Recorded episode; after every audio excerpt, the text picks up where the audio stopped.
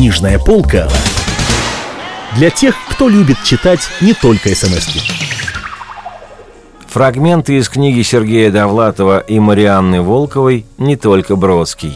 У микрофона Олег Челап. Максим Шестакович.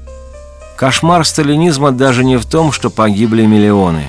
Кошмар сталинизма в том, что была развращена целая нация.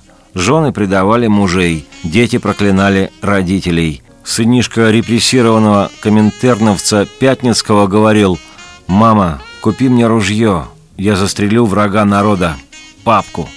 Кто же открыто противостоял сталинизму? Увы, не Якир Тухачевский, Егоров или Блюхер. Открыто противостоял сталинизму девятилетний Максим Шостакович. Шел 48 год. Было опубликовано знаменитое постановление ЦК. Шостаковича окончательно заклеймили как формалиста. Отметим, что народные массы при этом искренне ликовали и, как обычно, выражали свое ликование путем хулиганства. Попросту говоря, били стекла на даче Шостаковича – и тогда девятилетний Максим Шестакович соорудил рогатку, залез на дерево и начал стрелять в марксистско-ленинскую эстетику. Мария и Андрей Синявские – Мария Васильевна своеобразно реагирует на письма. Она их даже не распечатывает. Ей кажется, что это не порог, а интересная, даже метафизическая особенность характера. При этом Мария Васильевна занимается самой разнообразной деятельностью, в том числе и предпринимательской. Ведет идейную борьбу, поддерживает отношения с большим количеством людей, однако писем не распечатывает. Друзья указывают на конвертах «деньги» или «чек» или Потрясающая сплетня о Максимове. Даже это не всегда помогает. Синявский говорил, хорошо, когда опаздываешь, немного замедлить шаг. Владимир Солоухин. Слышал я такую фантастическую историю. Было это еще при жизни Сталина. В Москву приехал Арман Хаммер. Ему организовали торжественную встречу. Даже имело место что-то вроде почетного караула – Хаммер прошел вдоль строя курсантов, приблизился к одному из них, замедлил шаг. Перед ним стоял высокий и широкоплечий русый молодец. Хаммер с минуту глядел на этого парня, возможно, размышлял о загадочной славянской душе. Все это было снято на кинопленку. Вечером хронику показали товарищу Сталину. Вождя заинтересовала сцена. Американец любуется русским богатырем. Вождь спросил – как фамилия?» Курсант Целоухин немедленно выяснили и доложили подчиненные. Вождь подумал и сказал, «Не могу ли я что-то сделать для этого хорошего парня?» Через 20 секунд в казарму прибежали запыхавшиеся генералы и маршалы. «Где курсант Солоухин?» Появился заспанный Володя Солоухин.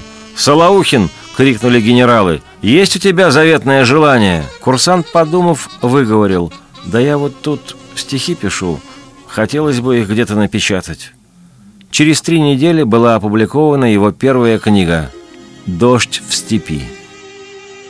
Олег Целков Когда-то Целков жил в Москве и очень бедствовал. Евтушенко привел к нему Артура Миллера. Миллеру понравились работы Целкова. Миллер сказал, «Я хочу купить вот эту работу, назовите цену». Целков ехидно прищурился и выпалил давно заготовленную тираду – когда вы шьете брюки, то платите 20 рублей за метр габардина. А это, между прочим, не габардин. Миллер вежливо сказал, и я отдаю себе в этом полный отчет. Затем он повторил, так назовите же цену. «Триста!» – выкрикнул Целков. «Триста? Чего? Рублей?» Евтушенко за спиной высокого гостя нервно и беззвучно артикулировал. «Долларов! Долларов!» «Рублей?» – переспросил Миллер. «Да уж не копеек!» – сердито ответил Целков. Миллер расплатился и, сдержанно попрощавшись, вышел. Евтушенко обозвал Целкова кретином. С тех пор Целков действовал разумнее. Он брал картину, измерял ее параметры, умножал ширину на высоту, вычислял таким образом площадь и объявлял неизменную твердую цену. Доллар за квадратный сантиметр. Андрей Вознесенский – Одна знакомая поехала на дачу к Вознесенским. Было это в середине зимы. Жена Вознесенского, Зоя, встретила ее очень радушно. Хозяин не появлялся. «А где же Андрей?» «Сидит в чулане, в дубленке на голое тело». «С чего это вдруг?» «Из чулана вид хороший на дорогу, а к нам должны приехать западные журналисты. Андрюша и решил, как появится машина, дубленку в сторону, выбежит на задний двор и будет обсыпаться снегом. Журналисты увидят, русский медведь купается в снегу. Колоритно и впечатляюще. Андрюша их заметит, смутится, затем, прикрывая срам, убежит. А статьи в западных газетах будут начинаться так. «Гениального русского поэта мы застали купающимся в снегу». Может, они даже сфотографируют его? Представляешь, бежит Андрюша с голым задом, а кругом российские снега. Евгений Евтушенко Молодого Евтушенко представили Ахматовой. Евтушенко был в модном свитере и заграничном пиджаке. В нагрудном кармане поблескивала авторучка. Ахматова спросила, «А где ваша зубная щетка?» Соломон Волков Волков начинал как скрипач, даже возглавлял струнный квартет. Как-то обратился в Союз писателей. Мы хотели бы выступить перед Ахматовой. Как это сделать? Чиновники удивились. Почему же именно Ахматова? Есть и более уважаемые писатели Мирошниченко, Саянов, Китлинская. Волков решил действовать самостоятельно. Поехал с товарищами к Ахматовой на дачу. Исполнил новый квартет Шостаковича.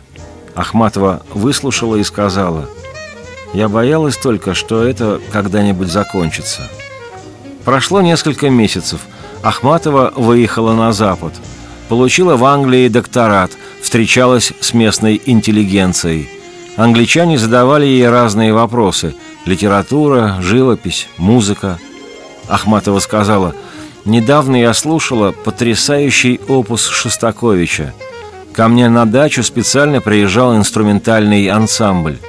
Англичане поразились, неужели в СССР так уважают писателей?»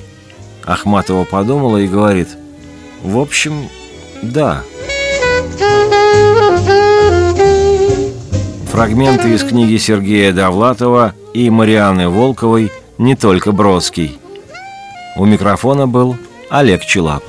Книжная полка для тех, кто любит читать не только смс -ки.